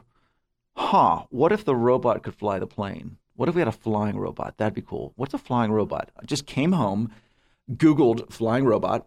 If you Google flying robot, you Yeah. will find the first result is drone. Uh huh. And you're like, oh, huh, I guess a drone is a flying robot. Wait, what's a drone? Google drone. Oh, a drone is like an airplane with an autopilot. It's like a plane with a brain. Mm-hmm. Oh, yeah, I guess that makes sense. Wait, what's an autopilot? Google autopilot. Oh, an autopilot is like sensors and uh, and, and and software that you know kind of measure, you know, the orientation of the plane and, and fly it. It's like, oh, wait, sensors and software. Isn't that what's in the Lego Mindstorms box? Right. Let's just do that. And so there on the dining room table, we put together a Lego autopilot and we stuck it in the RC plane, which I had retrieved from the, the, the tree, and took it back to the field. And it, you know, it worked just well enough, as in kind of flew autonomously, just just just long enough for me to say, "Holy cow, what have we just done here?" The kids are like, "Yeah, as we said, that sucked." Dad, um, you know, and I'm like, wait. We so they're just, at Kitty Hawk watching the invention of drones, and they're like, "Yeah, what else you got?" Yeah, exactly. You flew for like 60 feet. Come on, you know, where's where's my jetpack? Um, um, I have so, that T-shirt somewhere. Where's my flying car? So, um, uh, so I, you know, I the hairs went up on the back of my neck. I was like, I don't know what just happened there, but I need to find out. And so I created a website called DIY Drones which um, was basically a place for me to ask dumb questions in public. And when you ask dumb questions in public, two wonderful things happen. Number one, people answer your dumb questions. And second, it liberates other people to ask their own dumb questions. And it was just that moment. It's 2007. It's the moment where all these disciplines were coming together. There were software people and hardware people and airplane people, et cetera. And over the course of a couple of years, they basically, the community basically created the most advanced drones, you know, that you, well, certainly the most advanced drones you could buy and possibly the most advanced drones in the world, at least the technology. And it was our job just to create a company to turn them into a product. So, so originally you were selling kits. You could get these engines, you could get these motors, these battery packs, and Uh, here, put this to you together yourself and have have some fun. When did that? First of all, how long did that go on, and how did that come about? And then when did that transfer to let's build drones and sell Yeah. it to the public? so it was a hobby from 2007 to 2013. Oh, so a full six years of just Uh, me just noodling away. Now, when I say hobby, um, I, you know, it started with me and my kids putting together um, robot blimp kits in uh, pizza boxes. Um, Did they ever get excited about the idea of drones? Did uh, it ever? no, Never. never. And you never. have some crazy cool stuff here. Even this stuff, they're like, eh, who cares? yeah, No. I know. you know, you got any more kids? I, I, I brought one and he's walking around, eyes bugging out of his head, going, "Oh my God, look at all this stuff!" But he's in his thirties, so he, he's excited about other easily right. This is he's the right age. I think they're spoiled. The- it's a dad thing. Let's talk about Silicon Valley and the so-called bubble and unicorns. Uh, I always hate when people pull out the most extreme example of something and try and paint everybody with that broad brush. Is there a bubble in Silicon Valley today? I'm the worst person to ask. Okay, Um, so I actually have paid no attention to valuations. really. I just it, it's it's not how we keep score. Doesn't it affect the ability to either find talent, hire, source things? When things get crazy, it's like, hey, we can't hire anybody. These engineers are asking for four hundred thousand as a base salary. Doesn't the when things get really out of hand, doesn't it affect everything? It must. I mean, I'm sure you're right. Um, I mean, the engineers that I've worked with in the past are motivated primarily by the work. They want to do the most exciting work of their career. I mean, there was a while when our recruiting technique consisted of the words "flying robot." Right. That was it. Any questions? Where do I sign? yeah, ex- exactly. Um, I mean, I'm sure that at some level, the ability to, you know, have upside in your in your stock options or Mm-hmm. salary. I mean, I, of course, that's a that's a thing, but it should be a second order um, thing. I mean, the reason that you know the Teslas and Ubers are able to well, Uber's a special case. Let's not say the Teslas of the world or Apples are able to hire so well is because you're going to do really exciting, meaningful work. hmm On the way up here, we passed the Tesla factory, and it's enormous. And it's just like, wait, what was there before this was? Oh, that was just a field. No, it was actually no. It's a it's a great story. Uh, there's a really good um, this American Life episode. Uh-huh. It was uh, NUMMI, um, the GM Toyota, I think. Um, Oh, uh, okay. experiment in Sure. the future of, of, of car manufacturing. Well, it didn't out to so be well. right. Turns out there, turned- that's the future of uh, could be the future of cars. You know, right people there. don't give uh, give uh, Elon enough credit for that particular one. He was able to buy that factory. It's a mile long. Right, He was it's able to buy that factory. Mm-hmm. for um, you know for pennies on the dollar. Um, before there was any real case, and originally Tesla was like a tiny corner, like one tenth of the factory at the, at the end. And by the end, by the time he's done, he'll be using it all of it and more. and then some. And he bought all that equipment as well for again pennies on the dollar. That that was so. The original Tesla was buying a Lotus, taking the engine out, and filling the the floor of the car with batteries, essentially. Mm. And, and this is where they're actually making the cars, and it's it's astonishing to drive by. It's gleaming and amazingly amazingly huge. And then you know keep going, and then you'll get to the Solar City bit, and then Right. the battery factories, Giga and, Gigafactory. and keep driving south, and you'll get to SpaceX.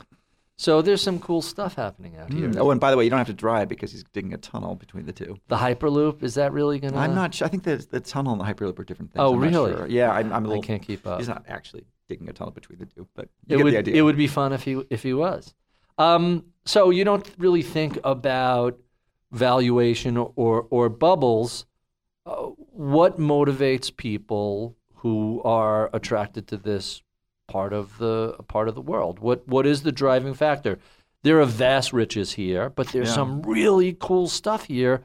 I i what what's the dominant meme out here?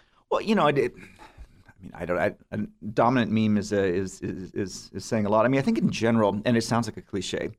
You know, the idea that, and this goes right back to the foundings of Wired, the idea that can technology can change the world continues to resonate. Um, you know, Elon Musk is kind of everybody's hero, but you know, Jeff Bezos and you know Larry and Sergey from from Google are all in the same category. They are tackling the big problems. This is the environment, food, life off the planet, the future of transportation, of energy. I mean, this is like, you know, to say nothing of biotech and medicine and all that. Right. Um, people feel like they're doing meaningful work. Uh, It certainly makes makes a lot of sense. Let's talk about all these private companies that have chosen not to go public. What do you again, I look at you as somebody who is a astute observer of the technology scene around you. So even if you don't necessarily care about valuation, what do you make of these companies? Go down the list of unicorns that have these huge valuations and just seem to show no interest in IPOing. What's the exit for the VCs and, and what is the reluctance to cash out or raise more capital? I guess for someone like Uber, they don't need more capital. Well, the reluctance to go public is, is obvious, which is that it's a, it's a hassle to be a publicly traded company. Yeah, but it's how you as an individual uh, get liquid. It's how your backers. Well, as an individual, there's lots of ways to get Right. to get liquid. You know, a, a Travis, you know, does. There's plenty of secondary markets for that. Mm-hmm. It is um, for your employees. It's a little it's a little tougher, and you know, there's been a lot of, and you'll you'll probably you know Barry, you maybe can advise me on this. There's been all this talk of like you know secondary markets, that you know, Mm-hmm. liquid secondary markets that could allow people. Uh, employees, et cetera, to get liquid. Um, they've always, they've never really come to, to Right. fruition. I'm not sure why.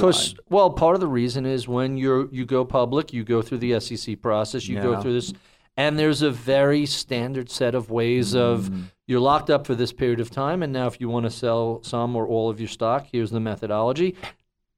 Uh, The various secondary markets simply aren't big and deep and liquid enough Yeah. to do that for every company that wants to go public. Or doesn't want to go Uh, public. that's right. And then you you also end up with the venture capital backers and the original founders who either put up money or sweat equity or both.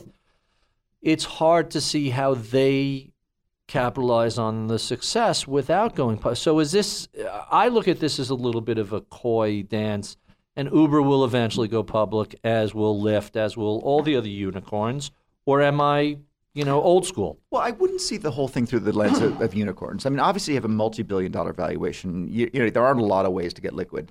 But if you have a lower valuation, hundreds of millions or something like that, then M and A is a perfectly reasonable Sure. way to, to do it. Um, and so I, I would I would say that um, uh, you know the the uh, you know there are when you look at our investors in particular, we're a combination of strategics like Autodesk and Qualcomm, and then venture capitalists, they're all looking at creating big value down the line. Either it's you know it, like you're looking at construction. I mean, we have the opportunity to be part of the you know transformation of the second biggest industry in the world. Um, you know, if we get this right, there will be any number of companies that would want to buy us. We may not choose not to sell, um, but but the notion of when you're creating value, you have you, you open up optionality. That's the thing. Now you don't want to create your valuation so high that you that you that there's that Right. you, you could create a lot of value, but there's only like you know Three it's like people three do three companies right. in the world that could buy you and they won't because then you have to go public. Right. Um, so it's it's a it's a delicate balancing act. But if you created value and if you've get- taken the time to sort of take tackle a big a big industry, how far are we from flying robots really being uh, an everyday part of life, ordinary life? You mentioned Bezos. Uh, there was a lot of buzz when he talked about using drones as as delivery vehicles. How serious is that? Are we eventually going to order something from Amazon and a drone is going to drop it at our house? Well, you know, so Bezos has the delivery, but there's also Uber and others are talking about air taxis. Um, you know, we are talking about you know drones on every construction site or every farm, et cetera. Um, you know, of all of those, I think actually seeing drones as a conventional part of you know construction or agriculture is probably the nearest. Um, my my grandfather um, was uh, the inventor of the automatic sprinkler system, and um, he was my inspiration. The automatic sprinkler, Sprinkler system. system. meaning if I have if I have Timer. really Yeah. So he was a he was a Swiss engineer in Los Angeles working to bring the talkies. So know, you come from a long line of makers, in other words. well one. Two generations back. That's pretty pretty pretty good ancestry for uh, exactly. a Well, tinkerer. it was certainly my inspiration. I spent my summers. I was, I was kind of a rotten kid, and so I was sent to spend my summers with my grandfather. We just spent the the, the, the summer silently working in the in the workshop. But what I love about the sprinkler, a sprinkler is my inspiration for drones. You may Mm-hmm. not think so. You may not see the connection, but a sprinkler is a robot. You know, a Sure. modern sprinkler is connected to the internet. It's got sensors. It's you know, it comes up mechanically, does its own thing, goes back in. What I love about it is how boring it is.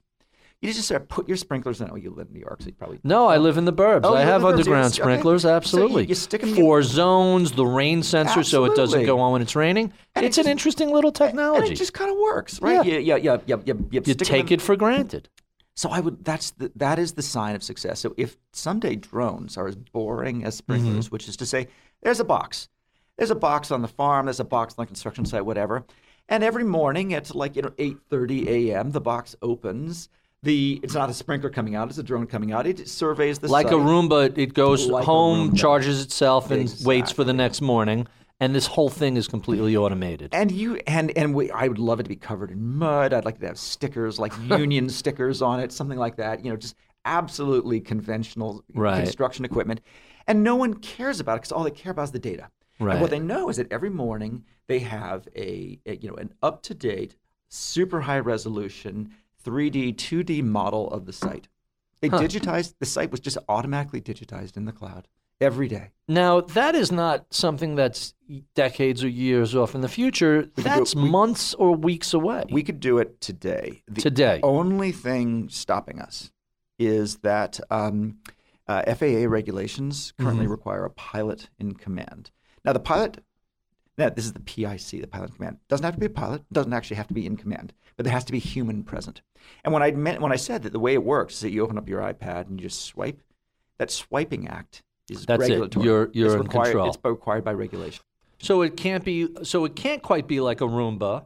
Not that I have a Roomba, but the the way I understand it is, it knows where its home dock is and how to charge. It goes and does its thing, and then it returns, and it does it regularly, like the irrigation system. So The, uh, the regulatory region, you need a human to to push a button. Yeah, so so our, our our drones are fully autonomous. They do all that stuff all on their own. Uh, the only reason including coming back to a charging dock. it, it can be it's, it's a pad, it, and we don't happen to use the pad per, because because since we have a human there, we might as well use them to change the battery. Mm-hmm. Right. um, but but yeah, such a thing exists. You can buy charging charging docks or pads and things like that. Um, but no, the um, so t- so what we're talking about is autonomy. The notion of taking the human out of the loop, and it's simply a regulatory thing. So we work with the FAA Mm-hmm. to figure out what what would it take to allow them. So like right now, it has to be one person, one one human, one drone. What about one human, Ten drones, sure. what about one human global fleet of drones monitored remotely? Turns out that that actually, you know, you can sit there on the ground and you know you're in command, but you're you're you're, you're not. You're checking your email. You're not looking, etc. Hey, you're not paying attention. The drones, the drones got much better perceptual powers than you have. Uh-huh. You're there. It's over there. It has cameras all over the place. It's got Mm-hmm. sensors. It's got you know radar and sonar and lidar and all this kind of stuff. How about just let the drone, you know, stay Do out of thing. harm's way? And if it's got an issue, it can alert you and tell you to pay attention. Makes but, sense. But in the meantime, why don't you do what you're best at, which is you know, Answering emails. whatever it is. Exactly. So that's the process we're going through with the FAA to figure out what, what sort of evidence they need to allow that kind of autonomy. And that's my assumption is that's not all that far off in the No, future. I mean, I think when you're talking about places like farms, which is private land away from Right. people, I think that's going to be a Low pretty density. Low density. We're talking easy. about going beyond visual line of sight, which is the Right. particular phrase. So I think there's going to be bits where it's accepted first. And when getting back to delivery, um, you know, the Amazon, you know, original video delivering in your suburbs, that's that's hard. Dogs, kids, telephone lines, et cetera. Mm-hmm. Trees, yeah. But delivering to a rural area that's quite expensive for the postal service to get to, right. that actually makes more sense. Do do we have the battery life to send something 50 miles out into a farm and back? It seems. Sure, Uh, fixed wing on an airplane. You know, so so uh, you know, consumer drones or consumer-sized drones have flown across the Atlantic. oh, really? Uh, yeah, you know, so you doesn't have to be electric. Wait, can- consumer size, like three feet across. like like an airplane that's like a got a three foot, four foot wingspan, something Uh-huh. like that. It doesn't have to be a battery, but you can use a gas powered Sure. engine. Um, so yeah, it's it's a not, not a problem. Huh. So I want to talk about you, one of the TED talks you did, where you talk about four key stages of viable technology: right price, market share, the displacement of existing technology, and finally becoming ubiquitous. Is that four-stage process something that's pretty standard, or do I have the wrong Chris Anderson? Ha! I get that a lot. Uh, so is, the joke you're making is that uh, the the curator of uh, of, TED. is is also named Chris Anderson. He and I H- are, how are big of a pain in the neck is is having someone else in tech? One plus one equals three. We have we have a mutual non-destruction pact. Okay, Um, that's we, fair. We promise not to ruin the Chris Anderson brand. There you go. Um, we forward each other each, each other's misdirected emails without Do, reading it. do you, do you guys get each other? yeah. So uh, let me a quick digression. My last name is spelled O L T Z. We have cousins who don't have the second T. Hmm. So I have a cousin named Barry Ritholtz, R I T H O L Z. He has a kid brother, Richard, as do I. So there's two Barry and Richie Ritholtzes. At one point in time, we both had offices in 300 Park, and we would get each other's mail, and it was pretty hilarious. Now I'm his nightmare because he has to deal with me in the media, and he he's a lawyer at a mutual fund mm. company. So is one of us is is a little higher profile than the other, so he has the bigger headache. How does this work with you and Chris Anderson sharing? Well, there's and a he- basketball player too. Right. But that's spelled E N. so so you're both spelled with a C though. no, it's identical. It, yeah. It's it, so. Do you really both- get both each British. other's?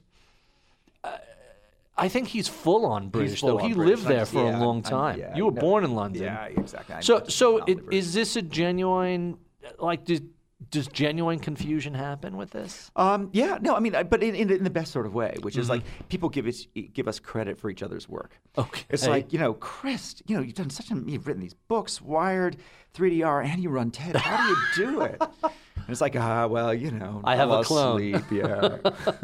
That that's hilarious. So the four stages of tech, any viable technology: right price, market share, displacing established tech, and then eventually becoming ubiquitous.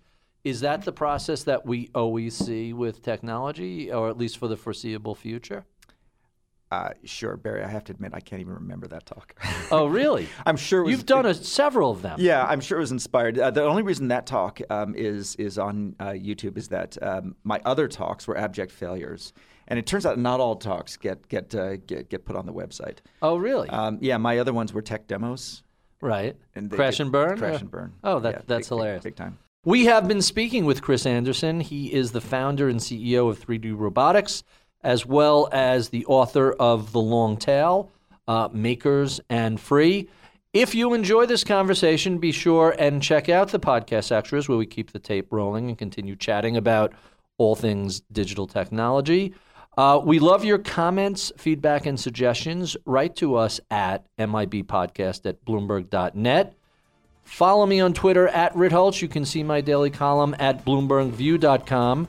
I'm Barry Ritholtz. You've been listening to Masters in Business on Bloomberg Radio.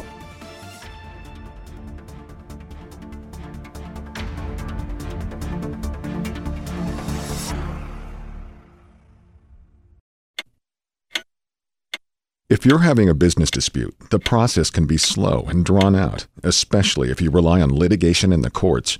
You can wait for years before your case is resolved, and the longer your case proceeds, the more your case can cost.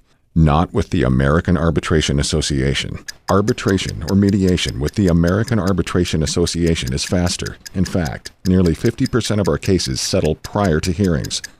ADR.org. Resolve faster.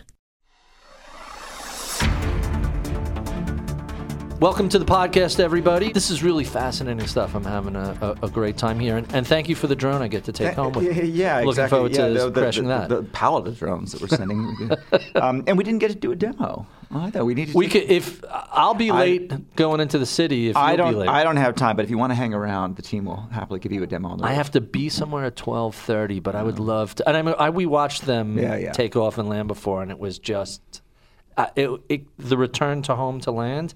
It literally lands on the same square inch where it took off from. It, it, it's amazing. So so let's get through some of these standard questions before you have to head Hmm. into the city. Uh, the most interesting thing that people don't know about your background. Um, failed out of college and played in punk rock bands for most of my 20s. Failed at a, where'd you go to school? Well, I failed. You know, I, I ultimately went to school at uh, George Washington and studied at UC Berkeley, which is Mm-hmm. where we are here as well. Um, I failed out of a school I won't mention. Okay. Um, but um, the, but the, the cool bit is Why, that why is that? Why won't you mention it? Just because it's not fair to the school. It was- Okay. It was my. It was on you. It, was wasn't on, me. them. Yeah. Okay. Um, But ultimately, you got a college degree. Yeah, no, I went to I was I was um as a playing punk rock band, so I was a bicycle messenger by day. Right. And at age like 27, um, you know, finally get back to, to school and get a degree. Um, I was such a mess up uh, that I decided to do the hardest thing possible just to convince people that I actually had a brain. So that's why I did physics. Um, but the, uh, the the cool bit is that um, one of the bands I played in was called uh, REM But not that REM. but not that REM. and we had a we had a very funny. Um, we released our albums on the same week, and uh, we Is were, this coincidental, or were you like? I mean, who And- knew who REM Well, was? Well, they were like these hicks from the sticks, Right. Georgia, and we were like these the coolest band in Washington D.C. I know, that Right. It's a bit of a non sequitur there. Right. Um, and so our manager thought it'd be funny to have a battle of the REMs, where the winner got to rename the loser. And did that ever happen? It did indeed. Oh, really? Yeah, And what did and- and what did they rename you? I'm gonna They, assume. they renamed us. A good assumption. they renamed, renamed us Egoslavia. That's hilarious. under which name we released our only album. Egoslavia. Egoslavia. Oh my God, that's that's hilarious. So let's talk about some of your early mentors. One of which I have to assume is your grandfather. After the story you told us. absolutely. Fred Fred Hauser, Swiss immigrant, L.A. You know, by day working on in the film industry, um, bring sound to you know bring the talkies in, and Uh-huh. by night I'm inventing the automatic sprinkler system, which by the way is exactly what a Swiss engineer in L.A. would do. L.A. is greening the desert. Right. A Swiss engineer would put a clock on the sprinkler. Did he make a fortune in this, or was it one of those things that the patent did nothing? Small, small fortune. All right. Hey, better than no fortune. Yeah. That that's interesting. Who um who else? Any other mentors affected the way you think about either technology or writing? Um, well, you know, Wired and its and its founders had a had a huge influence on me. So, Mm-hmm. you know, Kevin Kelly in particular. Um, you know, uh, his book um, Cool "Out of Control." Well, "Cool Tools" is is what he's you know one of the things he's known for. But um, one of his original books, uh, "Out of Control." So earlier in the conversation, we were talking about emergence and the notion Mm-hmm. of capitalism and democracy and the internet being essentially emergent, you know, um, phenomena. Um, well, "Out of Control." extends that to biological and more kind of natural examples. I mean, uh, the notion of emergent phenomena, the notion that there's some general principles, physics or chemistry, whatever, that just set these rules, and then everything else, all the you know, life and civilization emerges from these principles. That's that was one of the most influential ideas of my of, of my formative years. Interesting. Let's talk about who else influenced your approach to writing. Because you are a quite an accomplished writer, not just three books. You're a very influential writer. Who who shaped your approach to that aha moment and then turning it into, hey, this is an article in a magazine. Oh no, there's more here. Let's turn this into a book. So I don't think of my. I mean, thank you for saying that. Um, I, I um, my parents were writers, and so I promised to do everything but that, and I failed um, once again. We Um, become we I become know. our parents. There's no way to avoid yeah, it, and despite everything. genetics actually is a thing. Um, so I, I think of, I mean, I, I, I- I don't, uh, I, I don't think of myself as a writer. I think of myself as a, as a you know a guy who can sort of you know, capture ideas and get them out there. So as an editor, of course, you're not typically not writing. You're just packaging ideas. As companies package ideas, open source communities package ideas, and writing is one way to do it. I think that perhaps the most influential writer for me was uh, Nicholas Negroponte in his um, original book Being Digital. Um, which very early days, um, Sure. but it, sweeping notions that, the, that digital was different, that it almost had kind of you know fundamental physical properties. Um, and I think that was probably. I mean, I haven't read it for years, but I, I can't. I can't tell you whether it was well written or not. But it was very powerful ideas. So, since you brought up books, uh, uh, probably the question we get asked more than any other is, "Hey, what are your guests' favorite books?" So, let's. You mentioned being digital. What other books have you found to be important, influential, valuable to you? Fiction, nonfiction, technology, non-tech. It, it doesn't matter.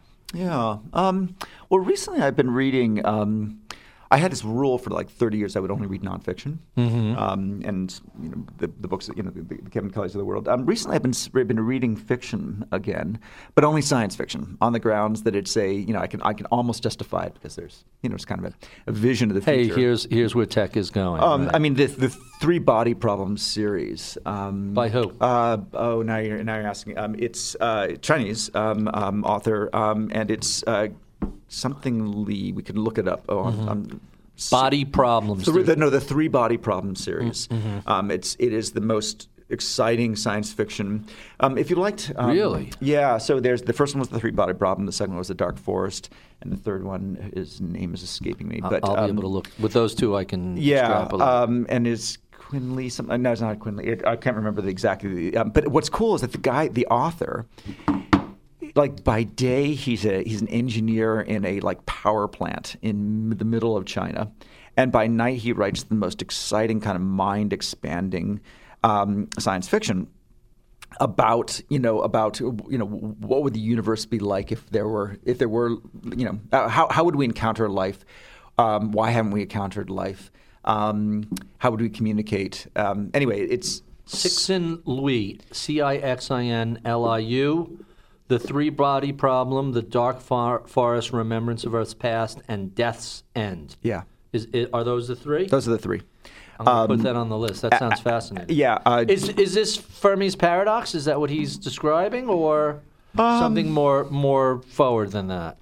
I it is it is um, more so the, so one notion I mean the most interesting thing I don't want to ruin the plot but the, Okay. the dark forest the middle one sort of explains the notion that if you encounter if you know that there's another species out there you assume that all, sooner or later they're going to kill you Right. and so it's really important that you um, that they not know you exist Okay. and, and he kind of walks through the logic but you know So we shouldn't be find them a threat. broadcasting television signals into Pres- space. Precisely. And so the reason that, you know, the, the, the case there is that the reason we haven't encountered other civilizations is because they're hiding. Because they know that, that we That's know. a fascinating. That's a fascinating concept. I like that. Any other books you want to mention? um, those, you know, I, I God, I mean, there's, uh, um, I, I hate to, you know, keep using uh, the Kevin Kelly um, I- I- examples. Um, those are the ones I'm reading right now. Um, uh, there's a new book. Uh, well, anyway, th- no, th- those, those are the ones I'm, uh, I'm going to highlight for now. Okay. Um, we talked about changes in the technology industry. We talked about shifts in. Uh, let, let me briefly ask you about the digital shift in journalism and the problem that genuine media outlets are having competing with free and digital. How, how big of a problem is that for the idea of a free press in America when that business model is under attack from everywhere? So I, I'm always baffled by that, that question. I get it all the time. Mm-hmm. Um, there is no shortage of media. You know, it's the golden age of media. Now we call that media Facebook, or we call it, you know, you know, the web, or we call it social media.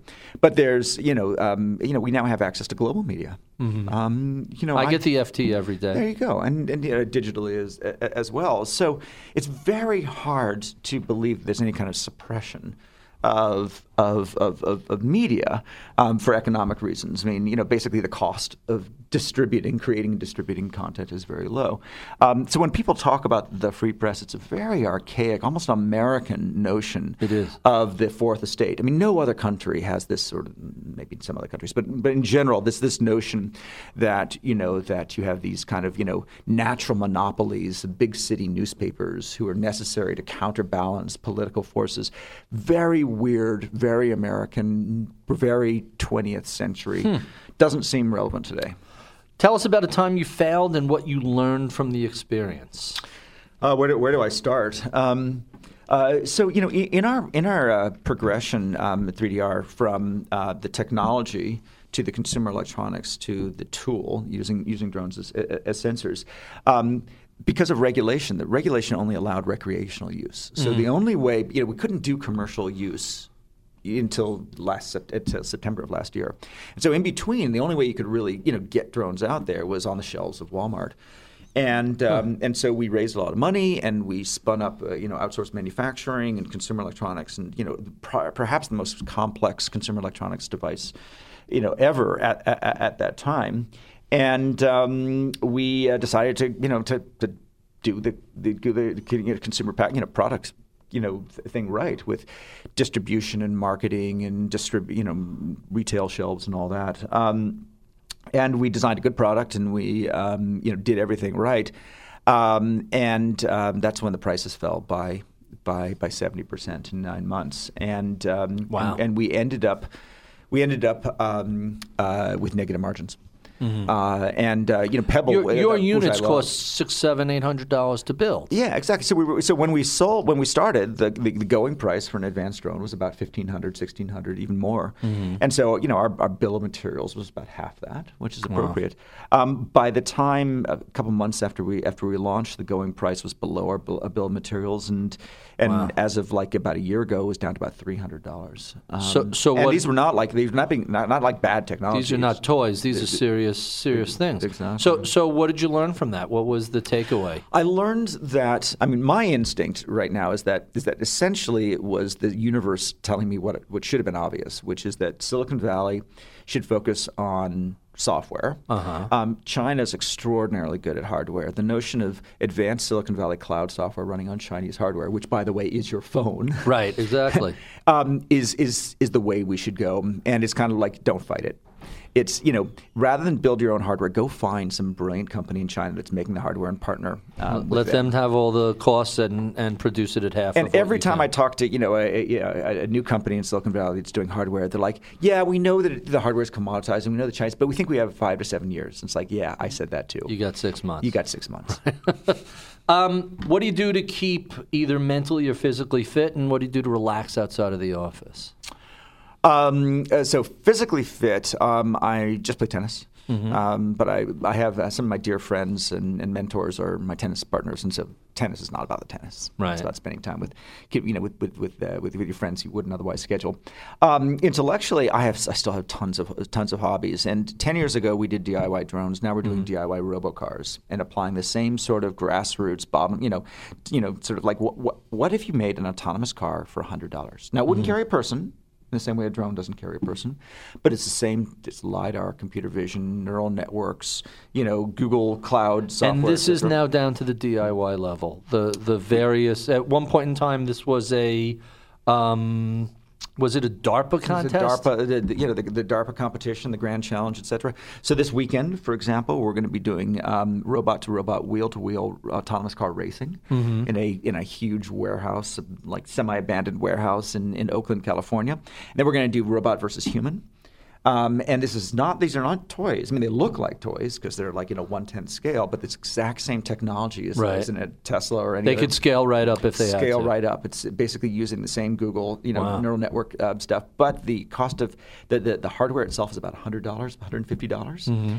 And um, we made it so it's fun. We made it so that a student uh, could do it, and um, you know, it's dangerous for the cars, but not for humans. Right. These, these are they're truly autonomous. You basically three, two, one, go, and There's and one. There's one just outside this room. We're, we're going to have to take a look at that.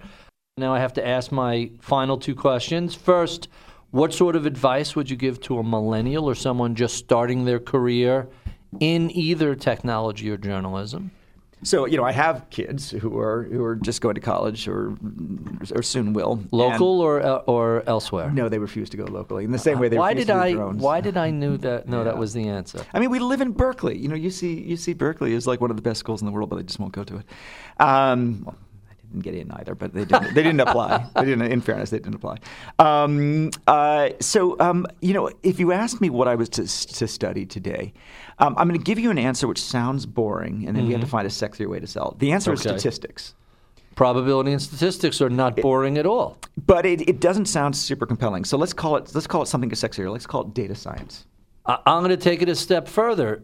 Probability and statistics is how you discern reality from falsity, truth from Okay. nonsense. And, so sell and it to my 17 year old. I can't tell you how often something comes along and you say, "No, that's." You're giving me a sample set of two. Who cares? It's it's not. If you don't know that, you cannot identify reality. Uh, so my 17 year old is uh, is trying to choose a major. Mm-hmm. And and you, Barry, Uncle Barry, as we'll call you for the purpose of this argument, are going to convince my 17 year old to major in what you just said. Mm-hmm. S- sell it in a way that doesn't sound like spinach. Well, what do you want to do with your life? What do you what are you interested in? How would you like to have a way to identify what's real and what's false in that? How would you like to be able to inject a truth serum into anything that takes place in meat space and some stuff that takes place in the virtual world and figure out if it's real or it's false? And what if they say it sounds hard, and is it even a job? anything that's worth doing is hard, number one. And it's a job, but it's only a fabulous paying, fascinating job. So if, if that's of interest, you know, uh, the ability to, and by the way, this is a well established science. Many people have problems with it, but the ability to walk in and look at something and say, here's how we know their story is false based on this is an amazing, amazing thing. And, and I'm, I'm astonished more people don't recognize it So- for what it is. So, so the, um, I agree with everything you just said. Um, the way I ended up selling it was I said, well, okay, um, let's call it let's call it computer science and let's call it data science. So, data science is basically computer science plus statistics of, of various sorts. Um, one of my one of my sons is at uh, Nor- Northwestern, and um, and he did economics or e- econometrics, Right. and computer science. Which is another way to Huge overlap between the huge two. overlap. Sure. And so and so when you put econometrics and computer science together, if if if the employers want to see that as data science, data science Great. it is, and that's a very hot profession. You can get paid for that. Sure, to say the least. Our final question before I make you late for your uh, next appointment. What is it that you know about technology, writing, journalism today you wish you knew 25 years ago? I mean, I've been pretty lucky in being in the right place at the right time uh, throughout. Um, I um, I've uh, sometimes being too early is as bad as being wrong, and I've certainly been too early on on some things. Um, yeah, I uh, I think I might have. Um, so I could have moved to Silicon Valley sooner. Um, but in that, if I'd done so, I would have missed China. I would have missed being in China at the And that's a cool thing emerging. to have experienced. And that was that was cooler. I guess I would have. Um, I, the only time I regret is the time I spent in Washington D.C. I Mm-hmm. was I was too long in Washington. I saw the world through kind of a political lens, and I wish I'd gotten out of there sooner. The you know I, here in Silicon Valley, D.C. feels a long way away. Governments seem not terribly uh, not as important as Mm-hmm. markets, and even countries don't seem as important as as as, as trade relationships. Mm-hmm. So I wish I'd traveled sooner. We have been speaking with Chris Anderson, CEO of 3D Robotics, author of The Long Tail and Makers and Free. If you enjoy this conversation, be sure and look up an inch or down an inch on either Apple iTunes, SoundCloud, Bloomberg.com, and you could see our other 150 or so such uh, recordings. I would be remiss if I did not thank Michael Batnick, who helped prepare these questions, Chris Venn, who has been uh, my boy Friday on this trip. Uh, and Chris, thank you so much for being so generous with your time. I know you have other things and better places to do and be. I'm Barry Ritholtz. You're listening to Masters in Business on Bloomberg Radio.